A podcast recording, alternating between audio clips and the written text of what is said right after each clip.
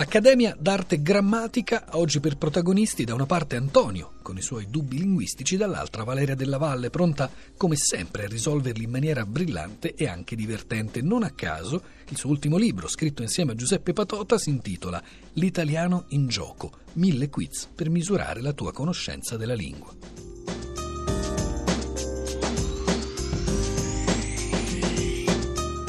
Mi chiamo Antonio faccio l'esportatore, perciò ho eh, spesso occasione di eh, confrontarmi con persone di eh, lingua diversa dall'italiano e soprattutto con persone di cultura e di estrazione neolatina, noto che in italiano saremmo orfani di accenti. Porto un esempio.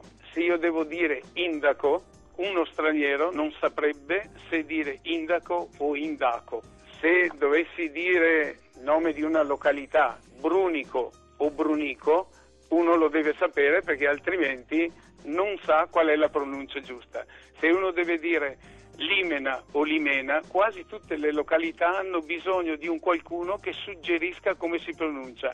Non so, la parola caduca o caduca, gengive, gengive simbolo, simbolo. Dunque eh, io trovo che l'italiano, che è una lingua così ricca per certi aspetti, sia orfana per quanto riguarda gli accenti. Mentre, non so, in francese o in spagnolo, fratelli, sorelle dell'italiano, una persona che sapesse eh, anche che non conoscesse il significato della parola, potrebbe pronunciarla correttamente perché c'è un accento che gli dice come pronunciare.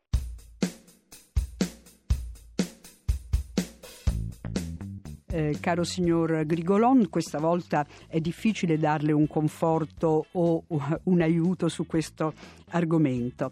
Infatti, a differenza di altre lingue nelle quali l'accento occupa una posizione fissa, penso all'ungherese in cui si accenta sempre la prima sillaba, il francese sempre l'ultima, ma in realtà eh, in italiano, come lei sa, l'accento è mobile, quindi ecco che molte parole suscitano dubbi proprio riguardo alla posizione dell'accento eh, lei propone una sorta di eh, riforma che eh, segnali graficamente dove deve cadere l'accento eh, tonico. Certamente sarebbe molto più comodo eh, se questi accenti ci fossero. Le ricordo, e forse questa è l'unica eh, consolazione che le posso dare, che Policarpo Petrocchi, autore del Nuovo Dizionario Universale della Lingua Italiana, quindi un dizionario molto diffuso e di grande successo della fine dell'Ottocento, inventò quella che lui definì la grafia ortoepica, quindi una grafia con accenti e caratteri speciali per indicare la corretta pronuncia delle parole registrate nel vocabolario.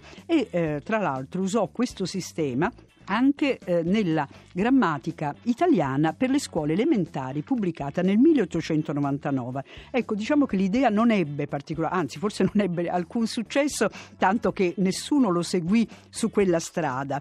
Però almeno, ecco, dicevo, questa è la, l'unica consolazione che le posso dare perché sa di non essere il solo a sostenere la necessità degli accenti grafici.